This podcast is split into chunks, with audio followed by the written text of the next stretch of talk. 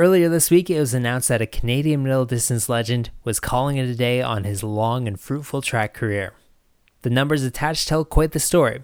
He was a three time Olympian, current Canadian record holder in four events, a Commonwealth silver medalist, a Pan Am bronze medalist, and a many time NCAA All American. But those numbers don't tell the entire story. Along with those great successes, this man faced injuries, bad luck, and some really close calls but also inspired a generation of athletes, and up until his retirement, remained one of the most consistent athletes in his event. This week, we salute Nathan Brannen, the Tri City Miler. We'll chat with Nate about his career, spanning his time in Michigan, his Olympic experiences, his reasons for hanging it up, to a possible shot at the marathon. Plus, a few teammates and competitors of Nate's call in to tell stories and talk about how he influenced them. You're listening to The Terminal Mile at The Terminal Mile on Twitter and Instagram, a Trackie Radio production.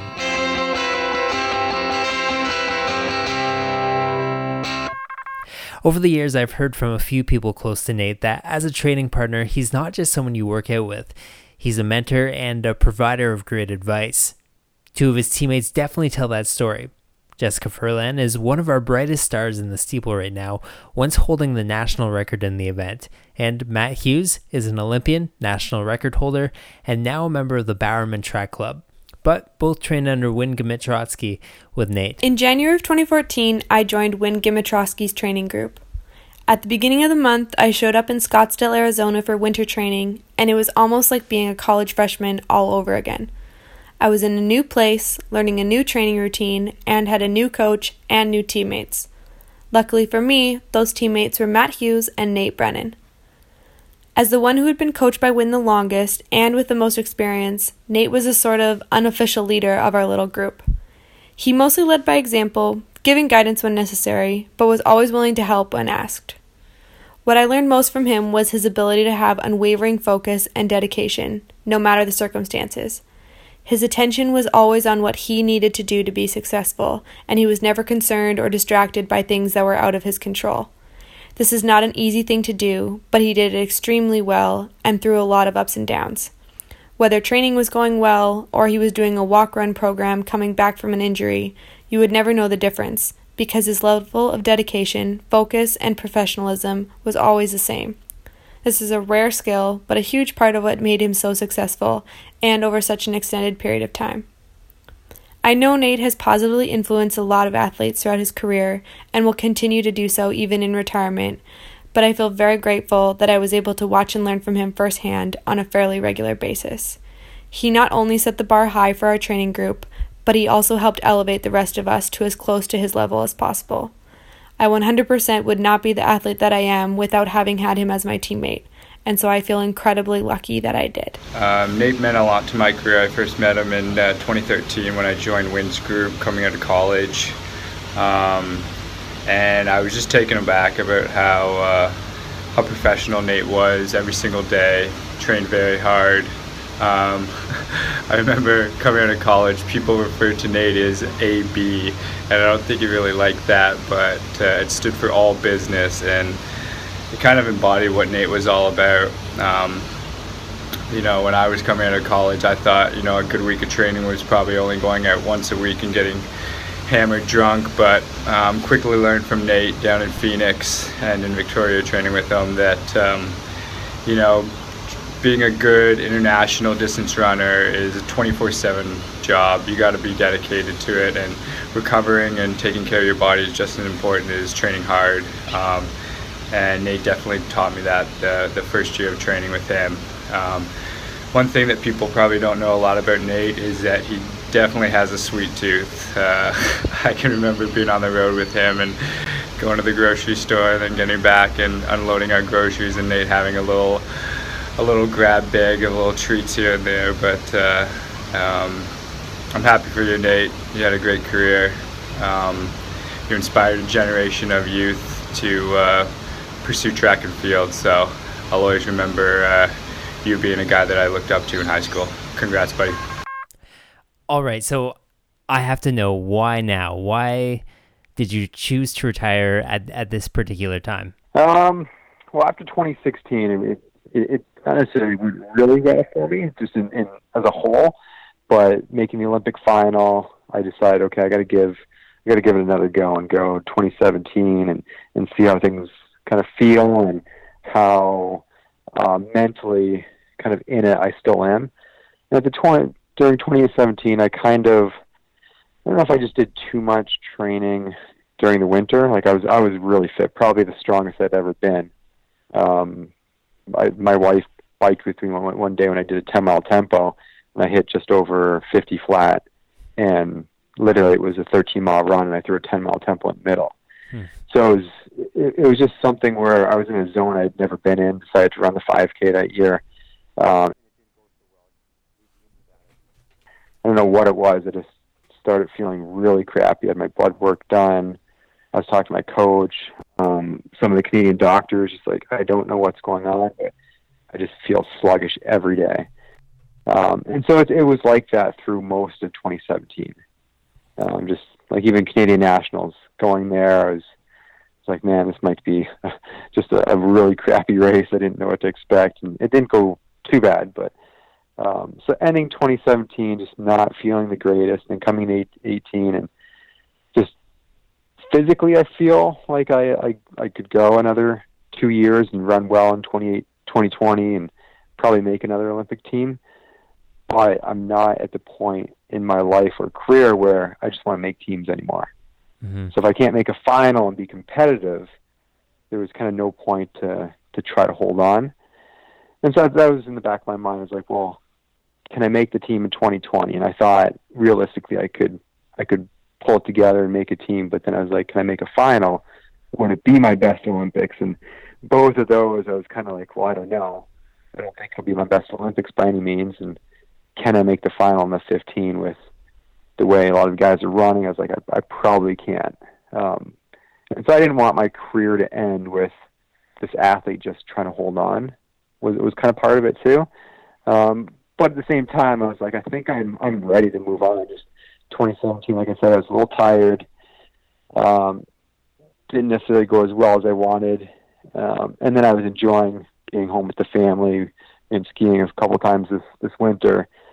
And I was like, I think I'm ready to to hang them up, and it kind of all came the last kind of few weeks where I was like, yeah, this, this is it. I'm ready to to to say goodbye and kind of move on and keep running and, and doing some road races, but not do international stuff and kind of move away from the track and just kind of have fun with with whatever I decide to do. I mean, I, I don't want to press too hard on this one, but did did you find out what was wrong? You know, did do you have that figured out now? I didn't know, and I still don't feel great. It's weird. Like some some days I'll go out for a run and I'll, I'll only go six or seven miles, and I'll tell my wife like I don't know what happened. I just feel like shit today. Um, so it's still one of those things, and I've heard guys in the past are like, yeah, I just I ran over my legs, I did too much, and so maybe I need a little bit of a break and and kind of re- revamp. But um, right now, I'm just probably putting in 40, 50 miles a week, jumping in with the high school group, doing some workouts with them. So I've kind of taken myself away from trying to be competitive and just just having fun and pushing them in workouts. And I feel like a four mile day, that's what I run. If I feel a little longer, then I'll go longer you know, uh, speaking of coaching, I, I figure it. Uh, I mean, I mean, we couldn't have this interview without you know going back to your roots in in, in Cambridge and and getting uh, started there, and uh, and mm-hmm. your coach Pete.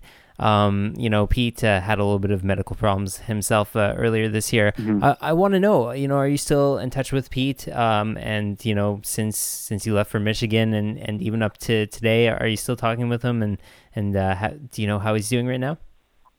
Yeah, so we were we're obviously not as close as I was in high school with him, but um, yeah, I talk about Pete all the time and try to keep in, in touch with him as much as I can he was uh, obviously a major influence in my running career and um, was like that first kind of stepping stone to get me to where um, I ended up going, obviously, to Michigan. And through my whole time in Michigan, I always kept in contact with Pete and go home in the summer and train with him. And um, I think even last year when I was back, I, I went out for a workout with with the club. So yeah, as much as I I can, I'm back with with the group when I'm home. Um, and just his his influence on my life will he'll always be kind of part of my life, and uh, um, like I said, like I, I, I try to just keep in t- touch with him as much as I can. And um, unfortunately, he is going through some some medical stuff that um, is pretty scary, but it seems like it's on the men's at least. Oh, that, that's good to hear. He's man, he's such a good guy. Always always a, a light at you know every track meet I go to, uh, for sure. You, you know, you talked a little bit about Michigan, and and I have to think like like that must have been so weird. I mean, we when we talked a couple years ago, I don't think I fully grasped, you know, what what that was like. I mean, that was the time of Alan Webb, and you were kind of heralded as you know Canada's answer to Alan Webb at the time. What what was that like going into the NCAA, knowing that there was eyes on you and and and that sort of stuff? Well, I was in a kind of a unique situation where I, in any given any other year, I would have been the the top recruit in the country or North America, and um, everyone looking at me, but going in overshadowed with with Webb being the fastest high schooler ever hmm. um, in in North America. It, it allowed me to come in and develop instead of being kind of sh- thrown right into that limelight. Um, so, like, I literally went to cross country camp that year and, and just got demolished by Webb in every workout. Hmm. He, he was he was a man against children when it came to, to training and his development. Um, and so I, I came in, got my feet wet, used cross country that year to kind of get into the college system, and then by indoors and outdoors, I had found my groove. And um, I, that's my my PR was from freshman year in the 800 at 1.6 um, that was the the nice thing. It was kind of that blessing this disguise where he came in with all the pressure unfortunately for him. But for me, I was I was able just to to kind of do my thing and and find the right kind of path that worked for me in training, racing, and um, it was a better development for me. Um, had it been, like I said, another year, maybe it would be completely different. Where I came in as this the, top recruit that year and more eyes on me. Um, but luckily for me, it wasn't that way. And um, I, I wish to this day that Webb had stayed and and we had myself, Willis, Webb, Andrew Ellerton. Like we would have had a hell of relays trying to decide between the the stable of guys we had who would have been on DMRs before by miles. Um, but yeah, it was definitely a blessing in disguise. I think. Well, yeah, I mean that that Michigan team from that time was, you know, it was just fantastic. I, I don't think you know it, it maybe on paper it's been matched since, but it just the guys and the people who have come out of there. I mean, uh, you know, you mentioned Nick Willis. Did did you have any idea that he would turn into the Nick Willis that that we know and love today? Definitely not. He came as a, as a big recruit. He was um, obviously overshadowed because of who he had at the time. Um, with myself being a 359 miler in high school, Webb 353. He came in as a 401 recruit from New Zealand, and uh, not many people knew of him but right when he got there, like he was 28th as a freshman at an NCAA's in cross country. To be an All American in cross country as a freshman is pretty impressive. Um, it's one of the most competitive cross country races in the world, besides the world, world cross country championships, really. Mm-hmm. Um, so you, you knew there was a lot of talent. If someone was to tell me Willis is going to on to run 349 and 329, I'd be like, I don't know. But you watch him now, and he's just he's got this raw ability and talent to um, be able to be there and, and kick and, and finish as, as well as he does. He's, you don't get many guys like that that come on that often, but it, it definitely his his freshman year was he was showing that the kind of glimpses of, of what's to come. Um, but I guess one of my claim to fame is I've I've never lost to to Willis in cross country and very seldom on the track in in in college. So I was luckily enough in, in college I was able to beat him most most of the races. Um, but then yeah, I've watched him kind of grow into what he's he's become, and it's amazing. So I kind of live in, in his shoes slightly, but part of part of racing, and I think like, was a couple guys who touched on it this year. Um, I don't know if you know Drew Windle mm-hmm. with the Brooks Beast. So he just got second at World Indoors, and he said the big thing for him, he's hoping he opens those doors where he gets those opportunities that you don't normally get. I, I've been in that situation for God, I, I would almost like to say 12 years now, where I've been super fit and just didn't get the opportunity. Like there was years where I was like, just get me into Monaco, I'm going to run 331, and I just couldn't get in. And then, or get me into this race, and so that's part of the reason I think I went as long as I did because there was so many years where I was so fit, and the fitness kept coming. I was like, I just need that one breakthrough, I just that one race, and so I'm walking away now, feeling like there there's more. And I, I I didn't give everything I had, but at the same time, I'm I'm content and happy with the career. I just think I I could have run faster times than I did. I mean, how how important do you think that those those really fast, uh, you know, often oftentimes, yeah, they happen at Monaco. How important are those races in in mid distance racing? Do you think? I I very rarely get into those big races, but like I went to Edmonton, I ran 335 in Edmonton. I've run 336 in Victoria. I ran 335 in Pennsylvania. So I've I'm one of the athletes that I think that shows that there was much more in the tank had I got into one of those races that are those like those miracle races. Mm-hmm. Um, they are important, definitely to to, to hit the times. Um, but there, there are opportunities out there to get standard. I just felt like I missed the opportunity to run as fast as my my workouts were indicating or my fitness were indicating. Um, but yeah, like you look at Chuck, he run he's run 336 in a couple races those years, gets into Monaco and runs 334. Mm-hmm. So it shows. Or Willis is a good example. He's run 329 what twice now, mm-hmm. or in 330 once, and they were all in Monaco. And then his next times, he's he's typically running about two seconds faster at Monaco than than any other track. And he'll be the first one to say that's that's the fastest track in the world. And who's to say it's it's the track or just the atmosphere? Mm-hmm. You get there with that attitude, you know you're going to run fast. And so it's not taking away those those athletes. Not saying they're not. It's not saying Chuck wasn't in 334 shape or Willis wasn't in 329 shape. It's getting those opportunities are so important um, to get the times. But at the same time, for me, it's one of those things where like I wish I could say I've run 331 or 32 because I've been that fit. But I don't know if I'd say I'd rather take a 332 than making the Olympic final. So I think I'd, I'd more content walking away with a 334 PR, but knowing I've been in a world championship final and an Olympic final. Nate, a man from the Tri City area, Kitchener, Waterloo, and Cambridge, going to Michigan for school, also showed his mentoring side to another athlete from the KWC a little over a decade later, looking to go south as well. Current Michigan Wolverine, Big Ten champ, and a multiple time All American, Ben Flanagan talks about his relationship with Nate. So, uh, Nate Brannen's name is one that you know I I never would have really been able to get away from if even if I wanted to. So, I mean, he grew up in in Cambridge, Ontario, which is about 20 minutes away from my hometown. Um, he trained at Tri City Track Club under uh, Peter Grinbergs, um, my high school coach as well. Uh, and he attended the University of Michigan, representing Canada the Olympic Games.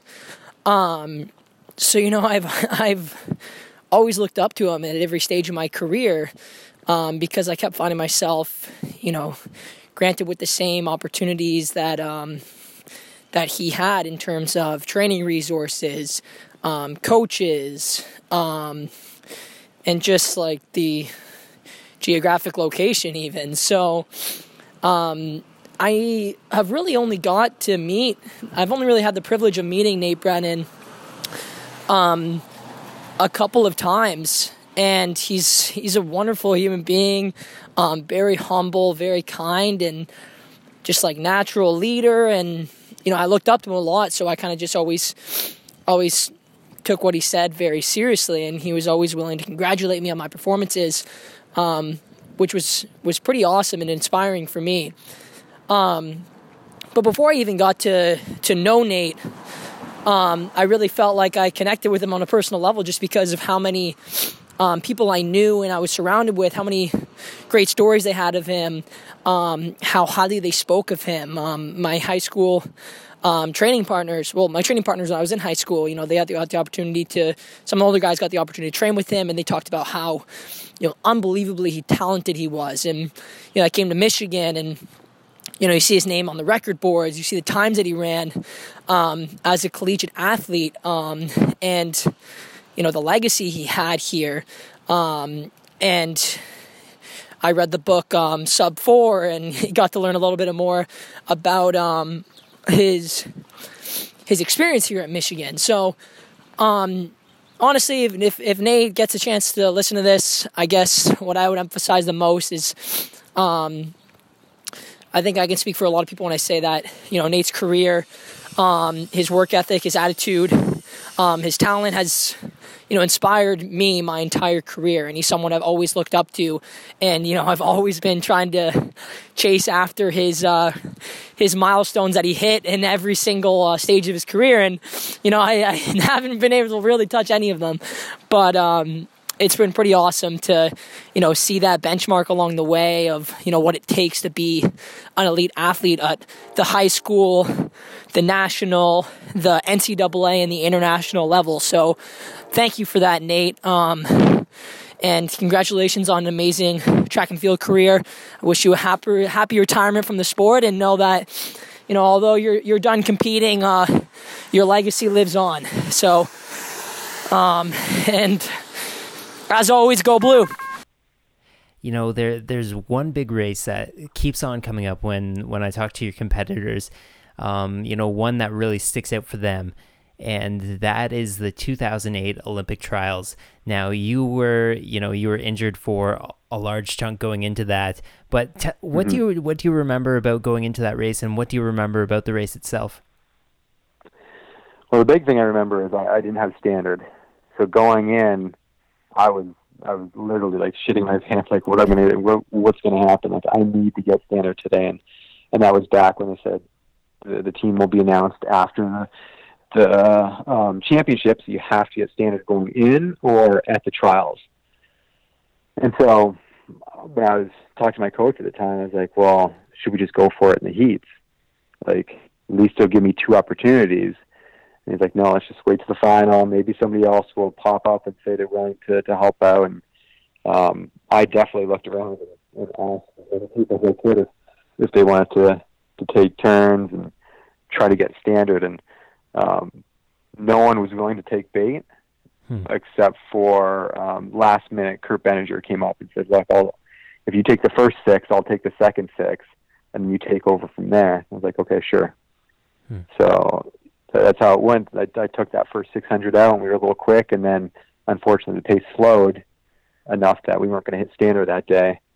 And then right at 400 to go, Taylor went by and again kind of didn't didn't take pace and didn't push it. And I kind of got boxed, and um, but it was a good race. Like I, I got second, and luckily they gave me an extension. And what was that? It was a Sunday.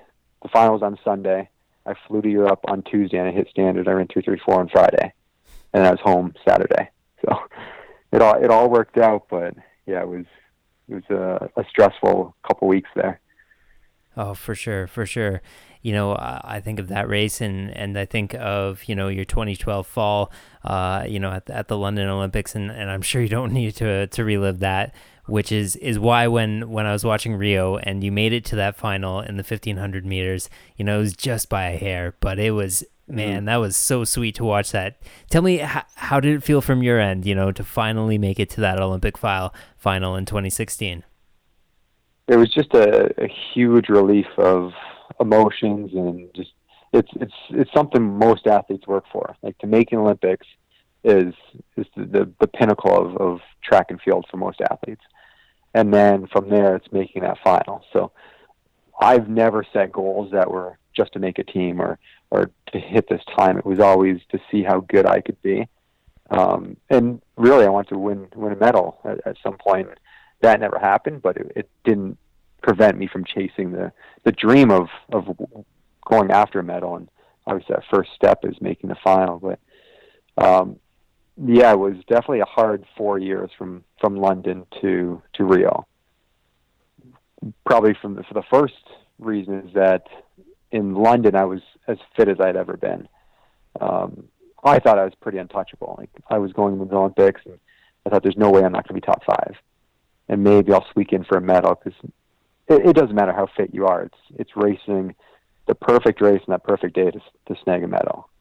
You look at Asbel Kiprop, Rop, who will run 328, 329, and then go to the Olympics and finish seventh.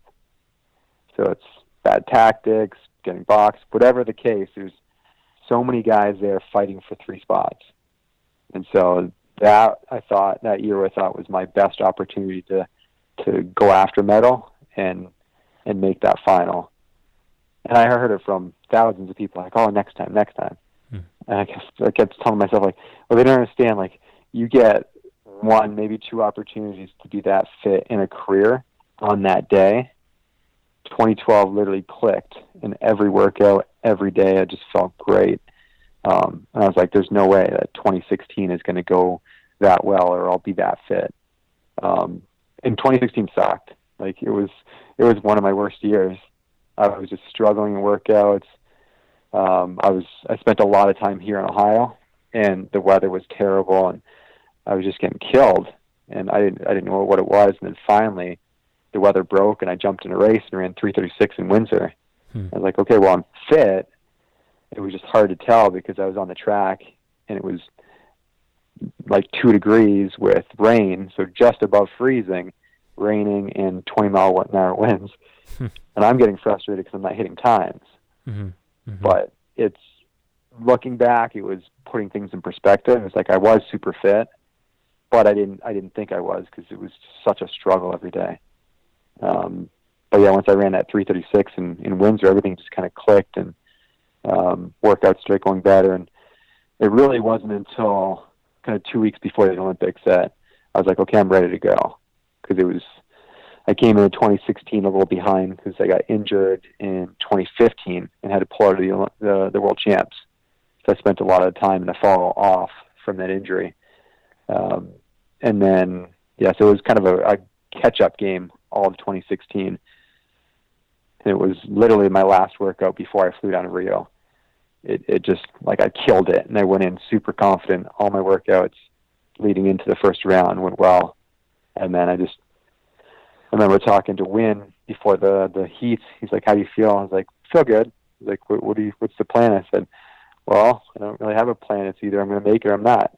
Hmm. I was like, "Well, that's a good attitude." And so it took the pressure off because I was like, either, I'm either going to make the the semifinal or I'm not. And there wasn't a lot of pressure. I just went in there and raced. Mm-hmm. And then same thing before the semi.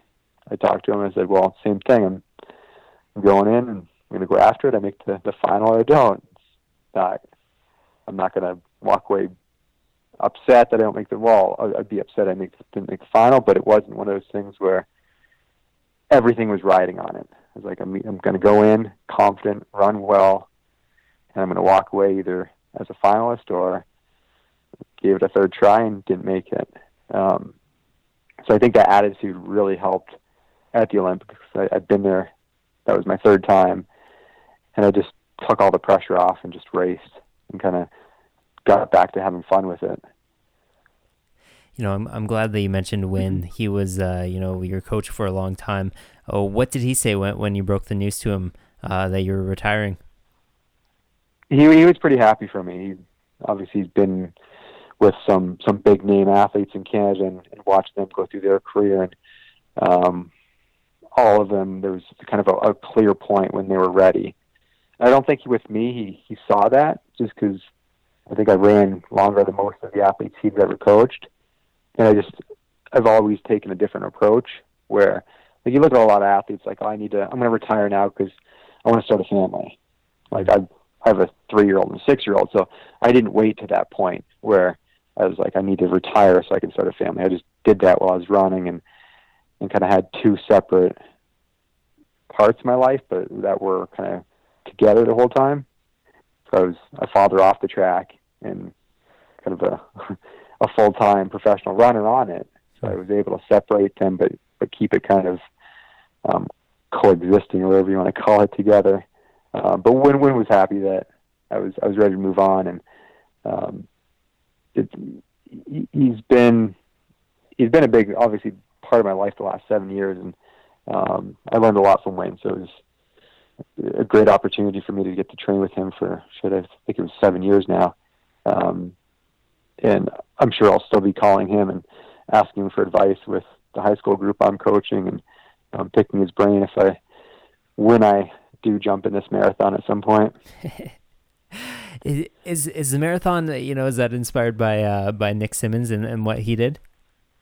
No, it was always before that. I always knew I, I wanted to just uh, run a marathon, um, and I'm too competitive just to to run and finish one. Hmm. Like I don't want to run one and say I ran 236. Like I want to run sub 220, mm-hmm. and then I say sub 220, I want to run sub 218. So it's like I've got these goals where I want to run pretty quick, mm-hmm. but I'm not. I'm not trying to be elite. Like if they throw me in the elite corral, great. Um, but I'm not. I'm not going to be out there bust my butt running 120, 130 mile weeks to to be a full time athlete again. Like I've, I've been there, I've done it. I'm ready to move on, and I'll put in kind of what I need to put in to to be sub 220, sub sub 218 ish, and hopefully it works out. Um, but yeah, I'm going to give it a real go. So at some point, I should say. Okay. You know, I, have been lucky enough to to talk to a, you know a lot of different guys, and your name just you know it keeps on popping up and popping up.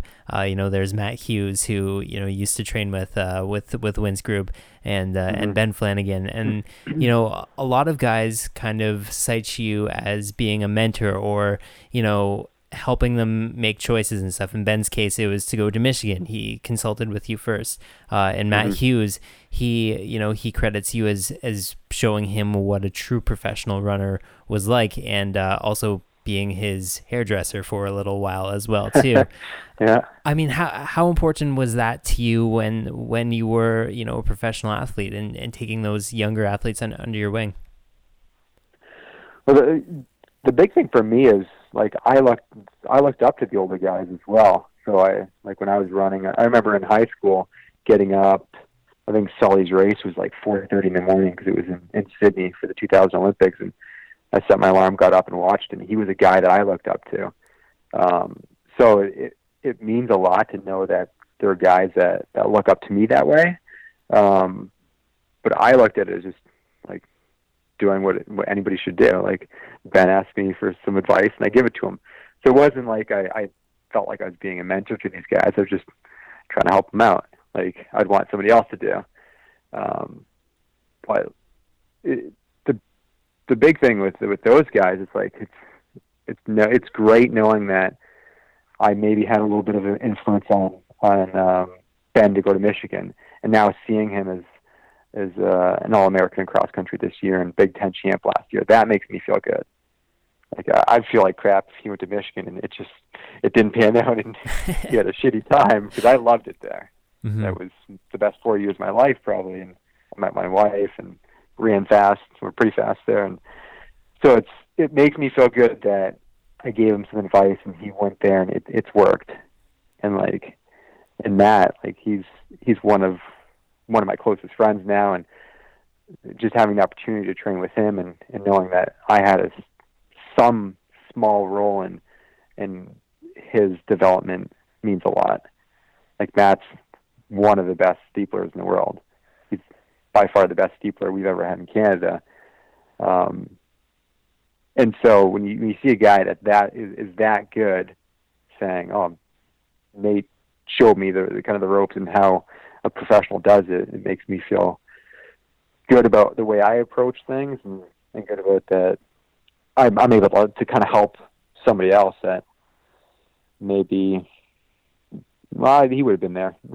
He's talented enough, but just to, to have some kind of influence is, is awesome. You know, the Athletics Canada put out, uh, you know, that little poster of you uh, a little bit earlier this week, and just listing some of the accomplishments. I mean, three-time Olympian. You know, you're a multiple-time Canadian record holder. Uh, you've won medals at some pretty major games. You're a four-time NCAA champion. You know, looking looking back at all that now, is is there an achievement that really stands out to you? Um, it, it's funny reading that. Like when I read it myself, I'm like, shit. I, I have done. I, I don't. I don't like to brag and say a lot, but I, I'm like, man, I've I have done a lot in my career because mm-hmm. I don't look at it that way. I'm always looking at like, what haven't I done, and and that's the reason I think an athlete becomes as good as they they they do is is always wanting more and, and feeling like you've never done enough. And so I've always lived my career like shit, I, I just haven't made it yet. Like maybe this is the year, this is the year I run a little, a little quicker, this is the year maybe I, I medal at this event or break Sully's 1500 record, whatever it is. Um, so I always felt like there was there was more there and something I was missing um, until I, I kind of start reading that stuff. And, and again, like I said, I, I, I don't, I'm not that type of athlete that, that brags about myself. I probably have high school kids on my team that don't know I've been in the Olympics. Hmm. um, but it, it it does kind of make my decision to move on a little easier when I when I read like, oh wow, I I, I forgot about those things, and to see this, he's made 20 national teams. Like I didn't I didn't know I've how many teams I've made, and I start adding up, and I'm like, okay, and oh yeah, I remember I, I forgot about that one and stuff. So yeah, it, it it's it's pretty amazing that somehow I was able to accomplish some of the some of the stuff from such a small town and no running background and in my family just kind of wanting to do it. And that's kind of the message I always give to high school kids when I give speeches and stuff. It's it doesn't matter where you're from or kind of what your background is. It's like everyone has that opportunity. It's it's how much do you want it? And so that was the big thing for me is I had huge goals, and I just never wanted to kind of be satisfied with anything. So I just kind of kept pushing, and enough, I I was pretty successful, I guess, in my career. Oh, I'd say, I'd say, you know, you've mentioned your high school guys, you know, a couple times. Uh, I have to wonder, do you have the same big goals for your coaching as you did, you know, for your time as an athlete? Um, it, it's much different. Um, obviously, I'd like to at some point maybe have that that next great miler come through and and have some kind of influence on his career. But you you get excited about such small things. Like I remember my first year with the team. I think my fastest guy in in cross country was, and they run five five Ks here. He was like eighteen thirty. Hmm. I was like, oh man, what am I what am I getting myself into? and then I had five guys that year break 1730, and four of them were under 17. So I had four guys in the 16s, and you start getting really excited for things you initially didn't think you would. Having a kid run 520 in the mile, then then break 520 or five minutes by the end of the season. As an athlete or as a high school athlete, whatever it was, 18 years ago, I never would have said, oh, I'll be, I'll be super excited when I have a, a high schooler break five minutes for the first time. Hmm. but now in those shoes, it's it's just a completely different um, experience, and I, I just get it, it's very satisfying, I guess, um, when you you have these these athletes that aren't runners or don't look at themselves as a runner and they're running pretty well and have the chance to go and run in college pretty exciting for me as a coach and to watch them get excited for for their achievements as well. Well, man, you've had you've had a really long career, a very accomplished career, and uh, it's been a pleasure and an inspiration to watch it all. And you know, you've always been very good to to the show, which I I totally appreciate a lot. And man, I just wish you all the best in in your retirement. And you know, th- thanks for all that you've done for the sport, man. Oh, no problem. Yeah, thank you very much. Now it's it's kind of nice that I can be that guy that just gets to sit back and look at results and not have to worry about just strapping on the spikes and getting out there to race anymore. Having a career spanning so long, with results as consistent as Nate's, it's pretty clear that he's left his mark on the sport, inspiring an entire generation of athletes along the way. Charles Philibert Thibaudeau is an Olympian and a 334 1500 meter runner with an exciting future ahead, quickly developing into one of our country's best middle distance runners. Hey, what's up, Terminal Mile? This is Charles Philibert. I I would just like to congratulate Nate Brannen on an awesome and incredible track career. Nate, I want to thank you for setting the bar so high for Canadian middle distance running, especially in the 1500 and a mile. You made us believe that it is possible to compete at the highest level in those distances. You were an absolute fierce competitor, but also embodied what it is to be a true, serious professional athlete. And again, thank you for all the positive influence you had on myself, but also on all the kids and all the athletes that were looking up to, looking up to you in no less than 20 years uh, of being a world class middle distance runner. So, Nate, enjoy your retirement. Hopefully, I'll see you on the trackside soon. That wraps up another edition of the Terminal Mile. Big thanks to Nate for being on the show, and congratulations on such an amazing career. It's been a blast to watch. Thanks to Trackie for their ongoing support. Be sure to find us online at the Terminal Mile on Instagram and Twitter. We're also on iTunes, Stitcher, TuneIn, Google Play, and of course, Trackie.ca.